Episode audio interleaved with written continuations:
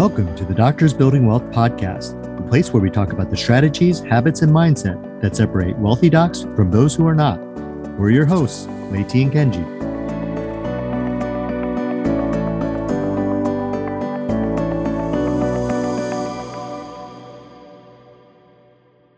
In today's episode, we invited our friend Doctor Bonnie Koo on the show. Bonnie is a board-certified dermatologist and founder of Wealthy Mom M D. Bonnie's mission is to help women physicians be confident with their money and create wealth. We wanted to have her on the show because she is one of our inspirations when we first started our business, and she has continued to be a great source of support, knowledge, and inspiration as our semi-retired business has grown. With that, let's welcome Bonnie Koo to the show. Bonnie, thanks for joining us today. Thank you so much for having me. We're so excited to have you here because you really are a wealth of knowledge in building an online business. And I know you've taught us so much during the building Semi-Retired M D, as well as really running a blog and being a leader right out there in the physician space right from the beginning. And then you've now started investing in real estate. So we're so happy to have you here to talk about that range. Can we start by asking you a little bit about your blog and how you started it and how it turned into a business? Yeah. So you said it perfectly because I didn't wake up one day thinking, I'm going to start a business and it's going to be on this. In many ways, it was just like a jobby or hobby, whatever you want to call it. I was writing blogs really just to educate other women physicians on money. And I just found writing a blog post was easier than sort of typing out these long Facebook comments, et cetera, because I'm sure with you, with real estate, the same questions pop up over and over again. And so that's kind of how I started the blog. And like I said, it was a hobby. I was making some money from day one, like seven thousand dollars my first year, but that was really never the intent until about two years later. I think just last year is really when I took it seriously for the first time as a business versus a hobby. And what changed for you? It was Peter, right? Peter told you to go big or go home or something? Yeah, that's so funny. So it's funny. Like I, I was at this crossroads. Like I had a baby and like several months later, I was like, what am I doing? Because I think the blog took like a three month hiatus because I was on maternity leave and I just moved too. So I had all these big life changes and I kind of was like, why am I doing this since I'm already a dermatologist? Like most dermatologists aren't necessarily looking for side gigs in terms of income supplementation, right? Mm-hmm. And I went to FinCon, and that's when I saw Peter. I'd met him prior at the White Coat Investor Conference, but I remember just being really confused. I almost didn't even make it to FinCon. I actually, I don't know if you know this, but I bought a ticket and then I sold it and then I bought another ticket. And that the second time I bought it was only because Carrie Reynolds told me to go. She said, you really should go. And that was just the whole thing because she was in town for a podcast conference in Philadelphia. So I barely even made it, but I went and I was like, well, the worst thing that can happen is I just have some fun with friends and whatever. Cause I think I really wasn't sure if I was going to continue. But yeah, I remember Peter just saying like, yeah, whatever you want to do. But exactly. He said, go big or go home. And I was still confused though after he said that. Like, I totally get what he was saying, but I was like, but I don't know if I want to go big. I don't know if I want to go home. And to be honest, it's not like something magical happened where I was like, I'm going to do this right now. I think I was like, why not? The worst that can happen is it doesn't work out and I go back to being a dermatologist full time.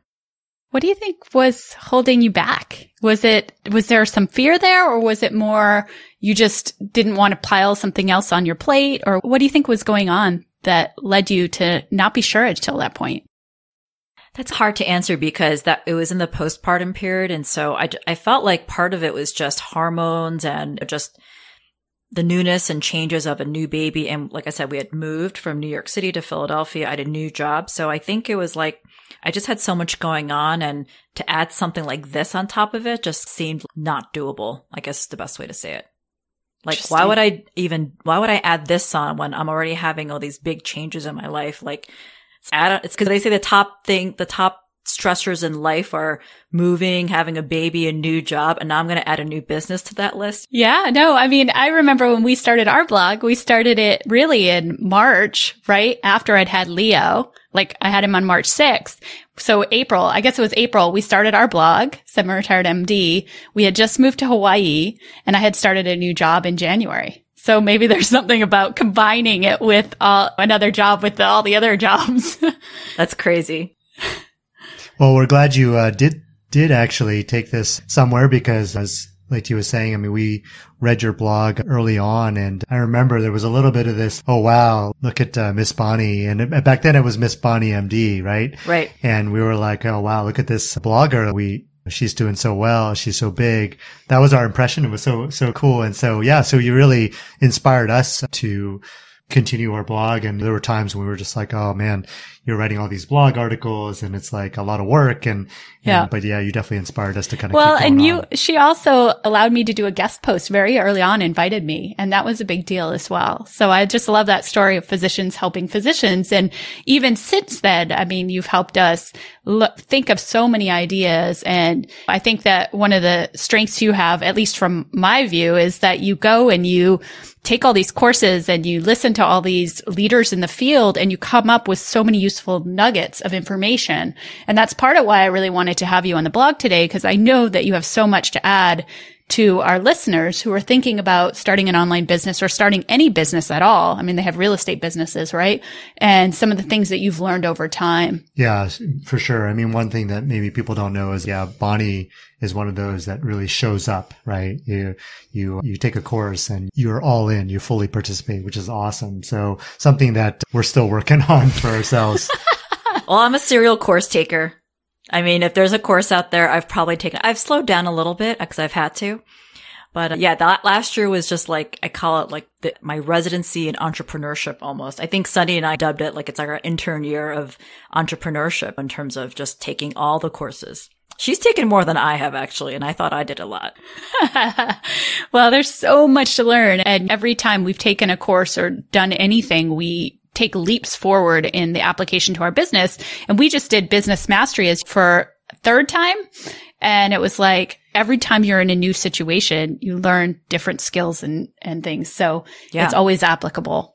So also, besides your course, you've really, I think, pivoted, at least in my mind, over the last six to twelve months to do more and more coaching. So can you talk to us about why you've made those changes and how, why you've integrated that so much into Wealthy Mom M D? Yeah, absolutely. So like I said earlier, my business really started as educating people on money. So part of it's just like basic financial literacy, but mm-hmm. also showing them, hey, this is how you invest X, or this is what a Roth I R A is, like giving them the details, the how to, et cetera. And then I was working with my own one-on-one coach, which is Sunny, who is Sunny rather, who you know.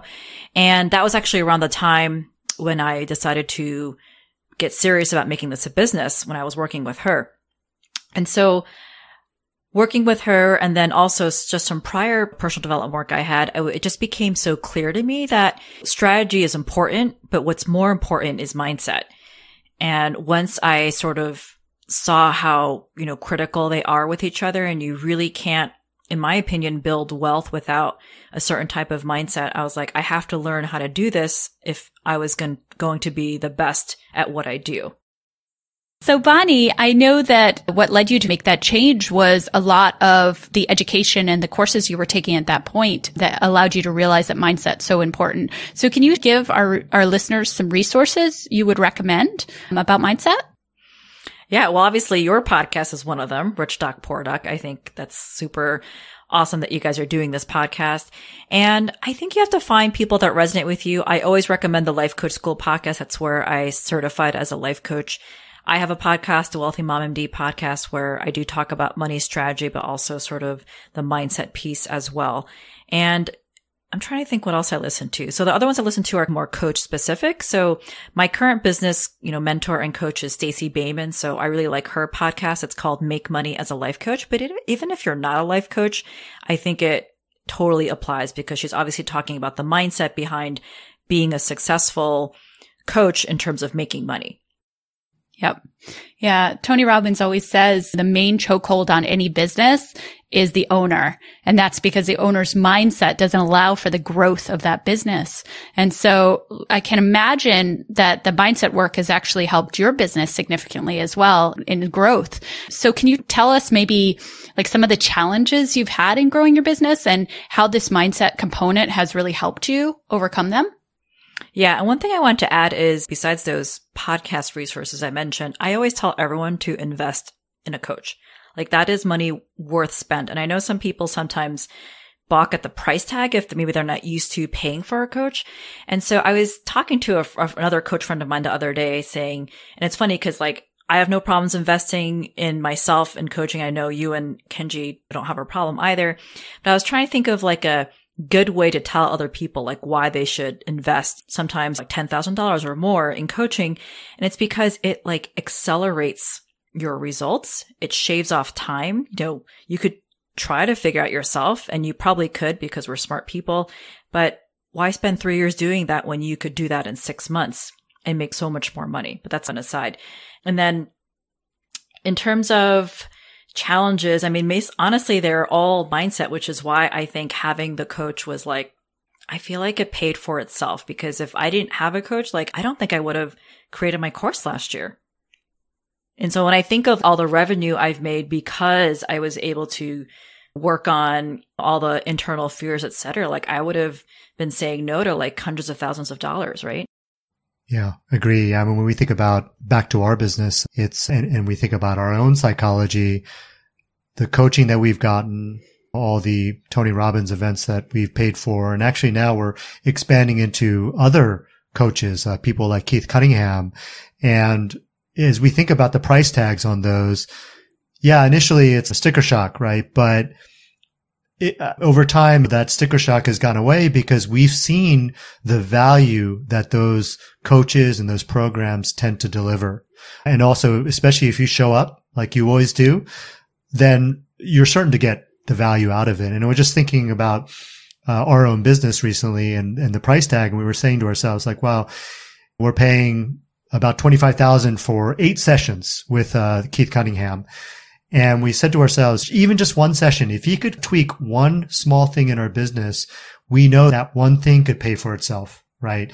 And that could be one suggestion to change our marketing approach, or think about marketing to a different audience, let's say, or think about using a different medium, right? Any, just one suggestion can easily pay for itself. Or even helping us some overcome some fear or Correct. Some sort of limiting belief that we have right. that's holding ourselves back and then just freeing us up. Right. I remember when, so last March, we went to our first Tony Robbins event, right? And I remember right before we went, we actually talked to a coach because we were like, we need a business coach. We don't have any mentors who are doing business. Like we need to get somebody. And we talked to him. We had our first initial conversation with him. Then we went to our Tony event. And I remember talking to you because we were going to come back and talk to him and potentially hire him. Right. And I was like, hey, Kenji, how much is it going to be? We had no idea. And I was like, well, if it's more than like ten or fifteen thousand, I don't think we should do it. My sense was so skewed. And then we went to this Tony event and spent like hundreds of thousands of dollars, right? Yeah. In in effect, because we had to travel and all that stuff.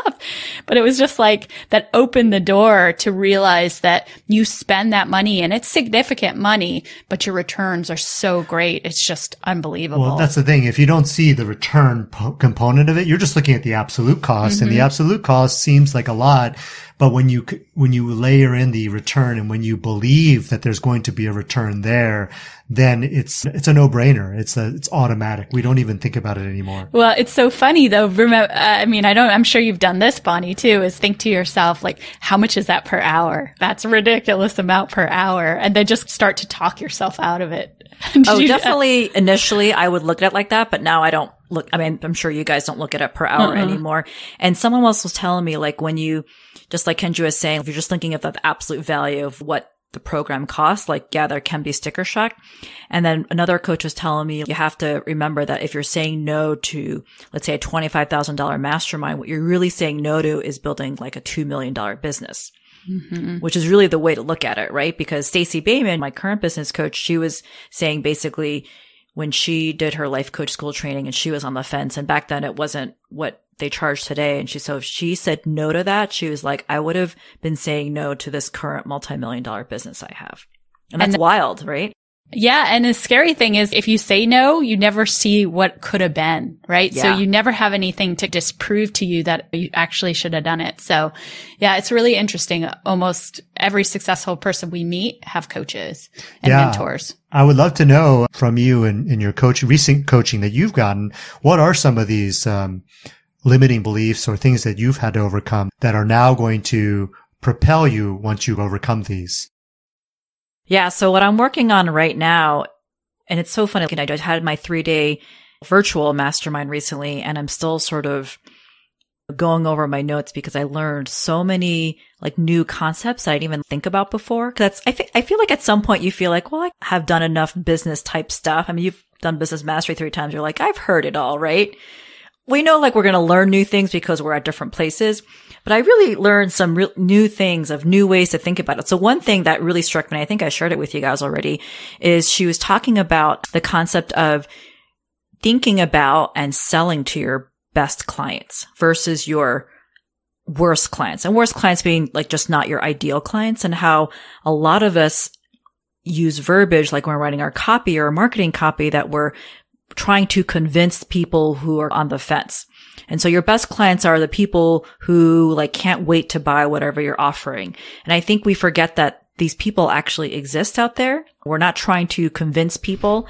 And so that was like a subtle shift, because when you really think about, at least I was looking at my copy, yeah, I'm trying to convince people who maybe aren't my people. And so that was really huge for me, because I think I do have a limiting belief, like I need to find people or I need to convince people, et cetera, right? But that's not, that's not the point of selling. I think when I was new to selling, I thought that's what it is, but I'm, I feel like every day I'm, I'm sort of getting a deeper cut into what it really means to sell. And it really comes down to belief in yourself and belief in your product, because if you wholeheartedly believe in your product, then selling's easy. If you have the cure to cancer, like you're not going to care if you sound crazy. This episode is brought to you by Dan Peck of Caliber Home Loans. If you're an experienced investor, you'll know just how important it is to have a lender who knows how to work with investors. Now, we've been working with Dan and his team for over five years now, and he's our go-to whenever we need a residential loan for our investment properties. Now, if you're new to investing, you might not know this, but your lender can sometimes be the difference between getting a great deal or completely missing out on it because your lender couldn't close a deal.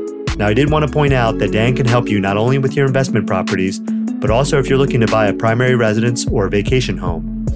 So the next time you're looking for a residential lender, be sure to email Dan at semi retired M D at caliber home loans dot com to get a free consultation.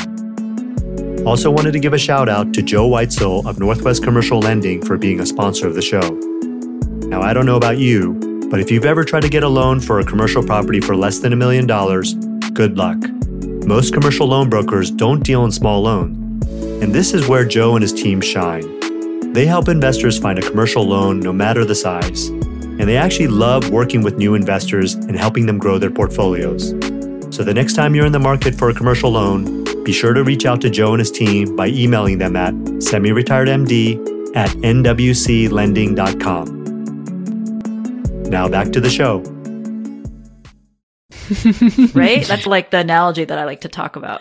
Yeah. Actually, Jay Abraham, who's an incredible marketing guru that we hear every time we do Business Mastery, has this example that you own a water store and a customer comes in and they want to buy a half glass of water from you, but you know that the customer needs eight glasses of water a day to be healthy. Do you just sell them the half glass, or do you really spend the time and educate them about that they need eight cups of water? And maybe they don't buy those eight cups of water from you, but they know they need to go find eight cups of water a day, and you actually care about them enough to convince them that the value, uh, so it's, I mean, the equivalent is you're convincing them the value of your pro- product because you believe so deeply that it is necessary to help them in some big way. So it's really about them and caring about them enough to really share your product in a way that compels people to buy. Yeah. So I'm still working on being like a hundred percent believe, like I do believe in my product, but obviously there's some days where I'm like, well, is it the right thing? And that's another thing I learned too, is she, what I learned is sometimes we're like looking for, you know, evidence or validation outside of us, like looking at, you know, we need our student testimonials to, to tell us that the course is good. And so one thing I learned is none of that is true. The structure of the program doesn't actually create your students' results. And that was huge to me, because I know sometimes myself, and I think I see other entrepreneurs get stuck in, oh, should, should we have a Facebook group? Do they need weekly calls? As if that's going to actually create results, and it doesn't. It's really, I think, the creators belief in the product and sort of spending time holding that belief. So you and I, we've all talked about super thinking before. And so I learned a whole nother level of super thinking and also scheduling the time to just think about my product, think about my students' results, and just how important that is to spend time on doing that. That's so uh, funny you say the word think, because that's been something that Leti and I have been talking a lot about recently, uh, about this, the value of thinking and setting aside time to think. And it's actually spilled into even talking to our students in our course, uh, as well as in our membership site. It's really about, what I like to say is that they have the answers. They know the answers. They know their situation better than I do. And what I'm here to do is help them, help them think, help them ask better questions, which will then also cause them to th- think and also solve their own problems. And so that's something that we've really, at least for myself, I've just shifted more towards thinking of myself as a coach and a guide. And, but my purpose is not to tell them what to do. It's more about helping them think through the problem and solve yes. that problem themselves. And so, exactly. Yeah. You want to teach your students how to think for themselves. And actually in this mastermind I'm in, I can tell you, we have rules. Like, we're not allowed to ask questions unless we've answered it first. I love that. That's really cool. Yeah, and if someone that. tries to do it, which I totally try, I get called out. So how does that actually look? So you say, I have this question. This is my answer. What do you think? Like, we can't. So it's interesting, right? It's a whole nother like level in this mastermind. Like they, it's, and it's great because they really, The the bar is high and they make everyone rise to it. And so, yeah, we have to answer it ourselves. We have to have done our self-coaching. We can't just dump our problems into the group, which is like a lazy way to deal with problems.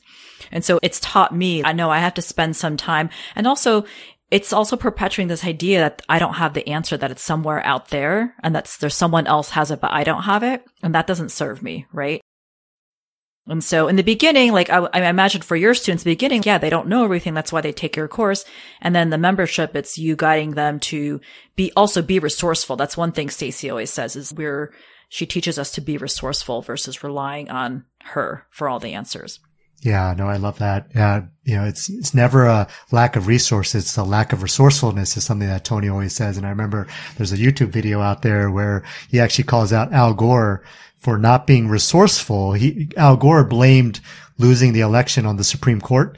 And then immediately after he says, no, you didn't win because you weren't resourceful. And so it was pretty funny. It was just, it's live on T on YouTube. But, but yeah, I, I agree with that wholeheartedly that it's really about resourcefulness. And I love that it really actually you've pushed us to think about our membership site differently. I think you're right. In the course, we're there, uh, you know, as their guide, we're really, you know, we answer their questions, but I could see elevating the game of everybody in the membership site and saying, hey guys, now you have the knowledge. Now it's time for you to be resourceful, come up with your own answers. And really, I could see having that same type of standard where we actually challenge them to come up with their own solutions. Yeah, that's a really great idea. That. Yeah. So maybe we can shift gears a little bit and talk about your real estate journey, because I know that's relatively new and we would love to hear all about it. So yeah, I would love to also know what, what that transition was from going from not investing in real estate, or maybe I, I'm not sure if you weren't thinking about it or whether that wasn't on your radar, to saying, hey, I, we got to, we got to invest in real estate. Could you tell us about that transition? Yeah. It's funny. Like I, obviously, I think everyone knows that real estate exists, right? I don't think there's anyone that says like, I didn't even know you could do that. I think we all know people can do that. And it's funny. I don't even know why it wasn't on my radar. I think I just was so new to personal finance at the time. And I thought everyone just did index funds. That's what a lot of people teach. Now, I think my first exposure to real estate investing was probably somewhere between you guys and Passive Income M D, with syndications, et cetera. And so I think that was, yeah, that my first real estate investment was a syndication. And actually, I literally just messaged Peter Kim, was like, tell me where to invest. And I remember he was like, oh, go to my website. I have a list. I'm like, I know, I saw the list. There's too many. Just tell me which one. I just wanted him to tell me which one to do. And so he did. And that's who I went with. And I, I've invested with them a few times since. And then I think your blog also intrigued me. And then obviously we became friends. And honestly, my, I think my initially, I just had a lot of limiting beliefs. I was like, it's too hard. It's complicated. Even though logically I knew that couldn't be true. It's funny. If I took a step back, I'm like, well, it can't be that hard because lots of other people who aren't as educated as we are figure it out, right? I'm not saying like they're dumb, but they're not like, they didn't go through medical school. So it's, it, I think it's interesting how a lot of people think it's hard when it really isn't. When you, a lot of people invest in real estate that don't have professional degrees, for example. And so I, I think I really got into it because of you guys. And then, but I still had, part of it was fear. And then part of it was like, well, we don't have the money. And so that kind of was where I was for almost the past year. I was like, well, I can't invest in real estate. It's not like I have a pile of cash sitting around for a down payment. So honestly, after I decided I didn't have any money, I just didn't think about it for a very long time. Mm-hmm. And then I think honestly, it was probably, I mean, it's really your guys' fault, right? I think you guys kept saying like, when are you going to start investing in real estate? And then you guys had your course.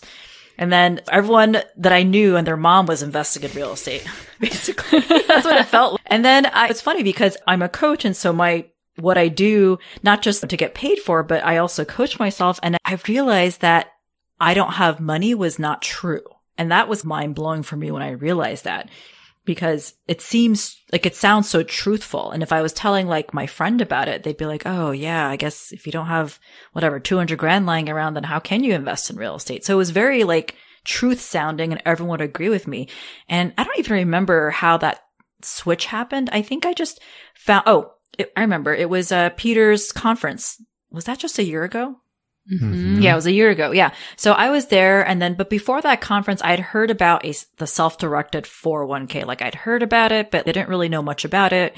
And I heard about through, I think Eric Tate, I think I saw him posting about it. Anyway, he was at the conference. You guys were there, obviously. And I was able to talk to him more about it. And after, and Matt was at the conference too, right? Was he? Mm-hmm. Mm-hmm. Yeah, I think yeah. he was. Yeah. And I think I finally looked into it more and it made more sense. And I was like, oh, well, we have money. It's just, in money jail, as they say, right? It's in a four oh one k. And so, yeah, we both opened up these accounts and we both transferred our solo four oh one k's to them. And then, and then we had capital there. But then I, then when I heard, I hit another roadblock because, okay, now I could use the money for real estate, but then it would be inside of this retirement account. And that just, it's funny. Anything legal makes me like, go unconscious. I've, I've realized anytime someone's, oh, read this contract and it's legal stuff. I just literally like my eyes glaze over. I can't read it. I tell, I send it to Matt. I'm like, Matt, can you read this? And he'll read it and then not understand it. And then I'll have to read it again. But anyway, so every time I feel like there's a hurdle or there's some like lawyer or lost thing involved, I just like run away. And so that, so then another few months went by basically, but then fortuitously, I wouldn't say fortuitously, the pandemic is not fortuitous, right? But because of the pandemic, the CARES Act got passed and that basically gave us the option or gave us a way to tap into that self-directed four oh one k because we did have an income loss. Matt couldn't get a job. So that's what we ended up doing. So we ended up finally buying something ironically after the pandemic. So I think it was May we closed. So just a few months after COVID. Very cool. Yeah. Well, I, the other thing I wanted to mention with these limiting beliefs and saying can't, right? I think one of the things that people tend to do when they say can't is they immediately shut down and stop problem mm-hmm. solving. And, and so the, the thing that we always challenge our students to do is, is instead of saying can't, you ask yourself, how can I? And I think the other conclusion that you could, re- you could end up in, in terms of how can I invest in real estate when I don't have money, is that you could also conclude and problem solve and figure out how do you buy real estate with no money down. Uh, and actually, I think that you're, you have a deal like that is uh, my understanding from actually having visited your property is that you have a property now that at the end of it, you might be able to actually pull out all your money out of the deal, or at least a lot of it, so that uh, you will essentially have been invested in that property with little or no money down.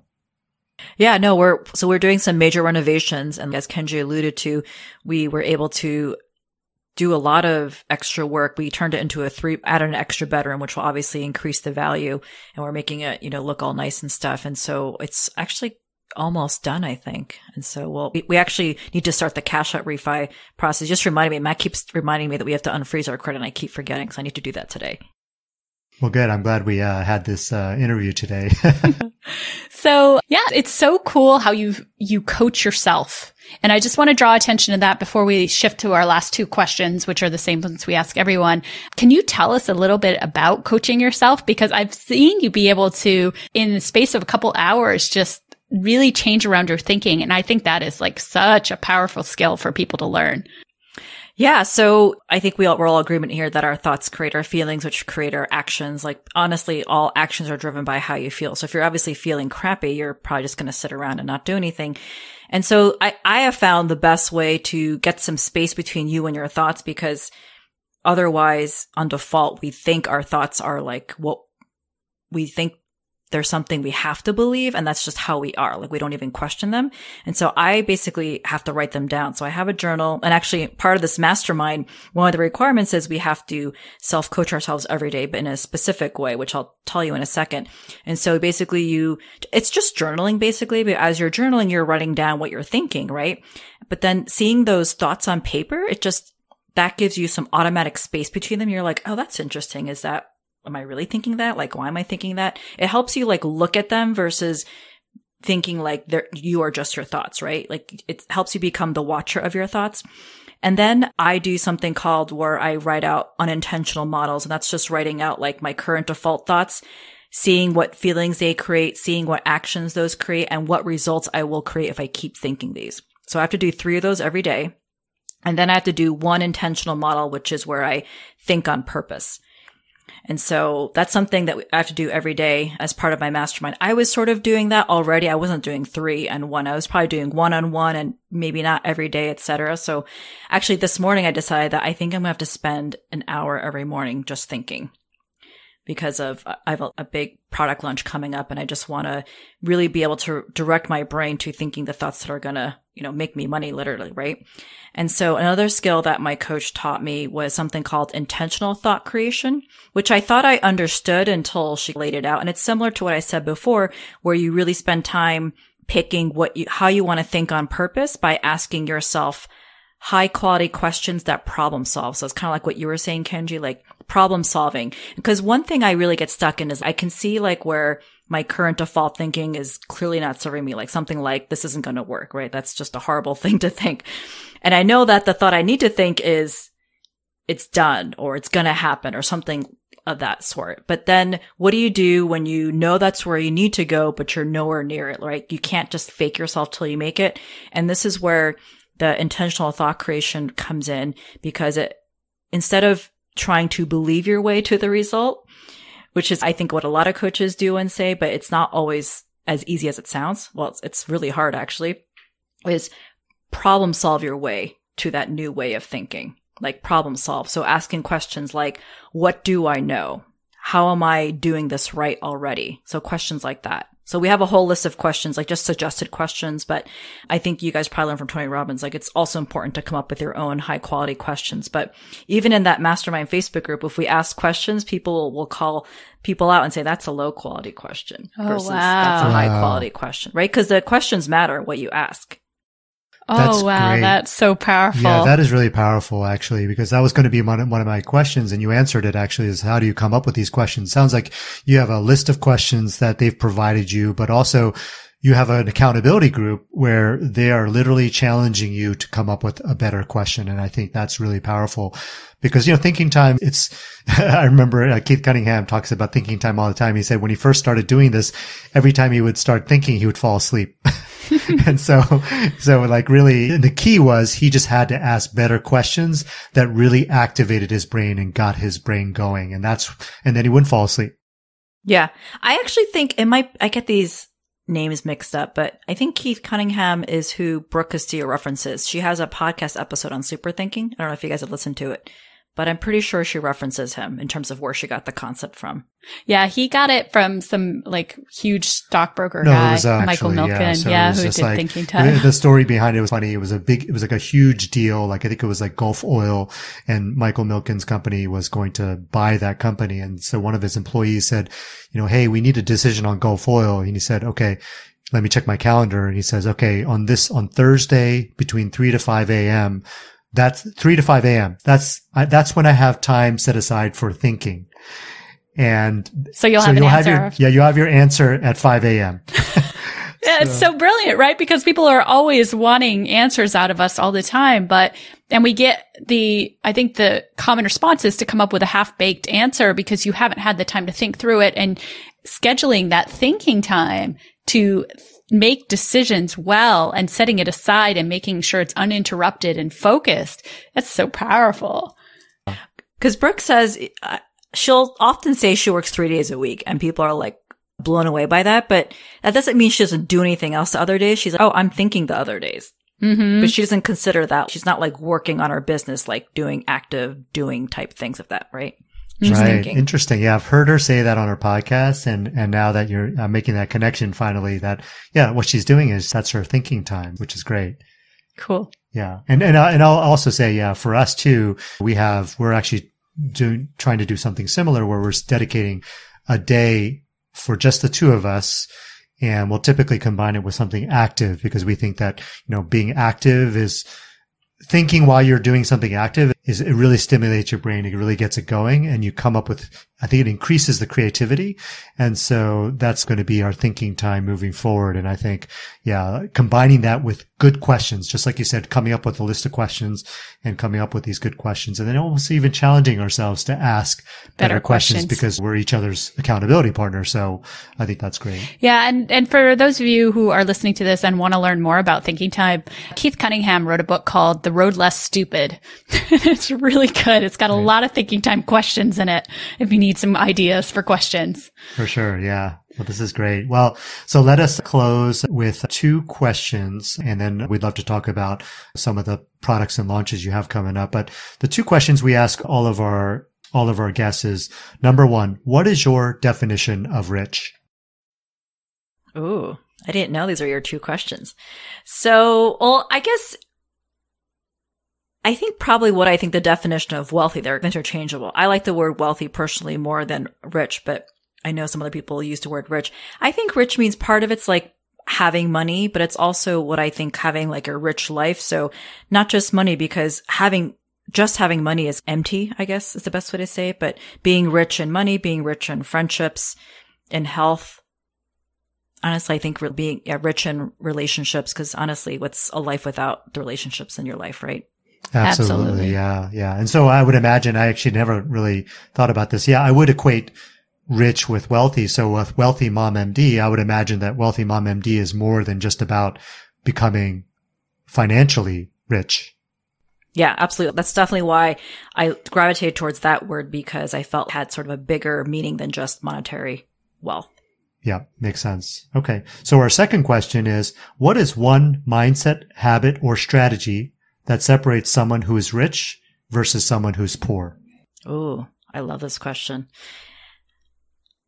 Honestly, it's probably, I mean, there's so many, but I think the biggest one is a growth mindset versus a fixed mindset. And that, to me, that just means being flexible, being open to a new way of thinking. If you just automatically shut down any sort of new idea or new way to look at things, that's like a fixed mindset. So I think people who go on to become wealthy, they, at the end of it, just think they think very differently than those who aren't.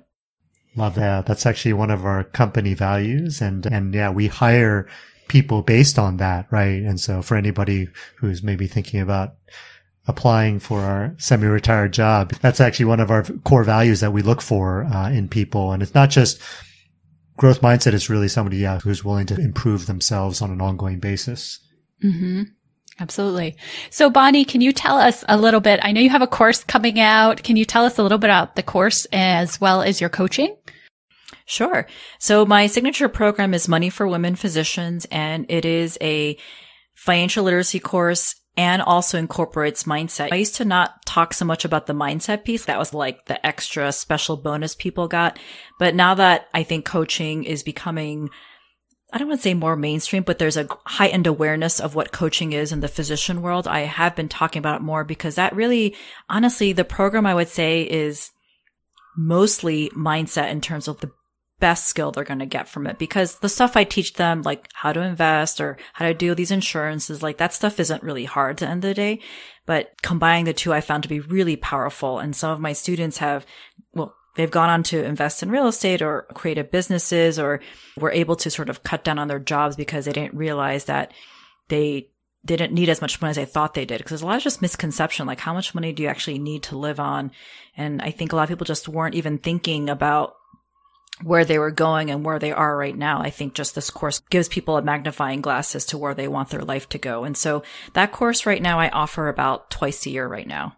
Can you tell us a little bit more about the course and how you work on mindset and some of the strategies as well? How, like, how did, is it like a, a multi-week course online? Can you describe the course a little bit? Oh, yeah. So similar to yours, there's some pre-recorded components as well. There's a workbook, and then there is live components, and that's where they can get coached by me. There's Q and A time, and we do have a Facebook community. And I teach them how to, I, sh- I teach them the self-coaching model, which is from the Life Coach School, in the context of money and how to use it for money. That is a skill that takes time to develop, right? So if you've never lifted weights before, it's not going to be fun or a habit, right? So I really try to instill that habit and teach them. And then honestly, I just, I have to untrain them a bit, because pretty much everything you think you know about money is wrong for most people, right? Really un- uncoupling money from time and effort.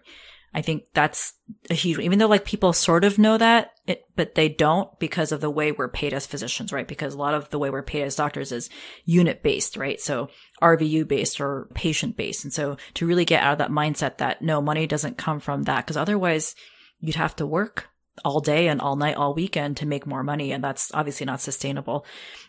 And so a lot of it's just unteaching all the wrong stuff that they've been learning. And that, some of that's really hard, because some of the stuff is so ingrained, it's, it can be hard for people to really stop believing that, especially since they've been believing it for forty plus years at this point when I get them, right? Right. So, and everyone, you have to start somewhere. So, yeah. And everyone's echoing it around them too, right? It's our culture that we're yeah. all, and so it's teaching them to think differently. I also tell them to get new friends. Actually, we were reading You Incorporated by the founder of Kajabi. Uh-huh. We had him on a, a couple weeks ago, and he, one of his things, he's got this whole like plan for how to build a business. And part one, laps, is lap structure. Part one was get new friends and family, and let, or don't tell anyone what you're doing, because everyone's natural tendency is to just cut you down until you can't do it. So don't tell anyone what you're doing. I tell people to, well, obviously no one's traveling now, but you know, before COVID, I would like just go to conferences, meet like-minded people, go to entrepreneur conferences. And if they're physicians, I actually tell them, don't go to phys- just physician conferences. I think we stay in this bubble. And when it comes to, because when you're building a business, you really have to get rid of your money beliefs, right? Because a business, a, the success of a business is measured by the money it makes, right? Otherwise, it's not a business, it's a hobby. And so that's where my course, even though it's not a course on how to build a business, but breaking those money beliefs will definitely serve people building businesses. I tell them you have to have some non-physician entrepreneur friends, because you'll realize that the money that we make as physicians is actually not a lot. Like, it's chump change compared to some of these other entrepreneurs that you and I have met, right? And to be around people where being, making seven figures is like very normal.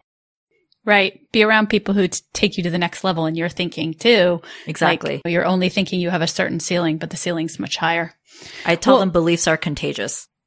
Well, that sounds uh, really amazing. I think for the people who are listening, we talked about how success is eighty percent, you know, psychology. And it sounds like with your course, you've really built in this kind of ongoing kind of coaching component, Q and A's uh, to support them through that journey. Because I agree with you, just like in our course, it really does take time for people to get to that point where they really actually even appreciate the fact that their mindset is such a barrier to their success.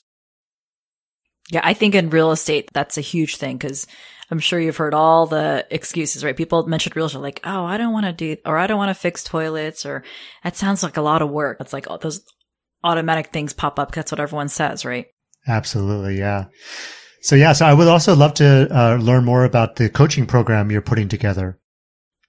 Yeah, so the, like I said, the program, the Money for Women Physicians, includes coaching. And then I do some one-on-one coaching. I have limited availability since that is one-on-one.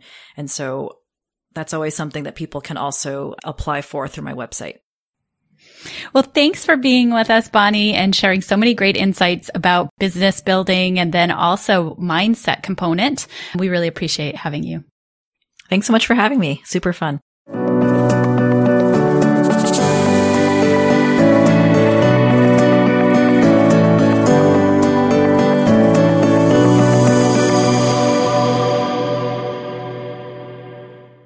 Doctors Building Wealth podcast provides information only and does not provide any financial, legal, tax, medical, or psychological services or advice. You are responsible for your own financial, physical, mental, and emotional well-being, decisions, choices, actions, and results. You should contact a professional if you have any specific questions about your unique situation.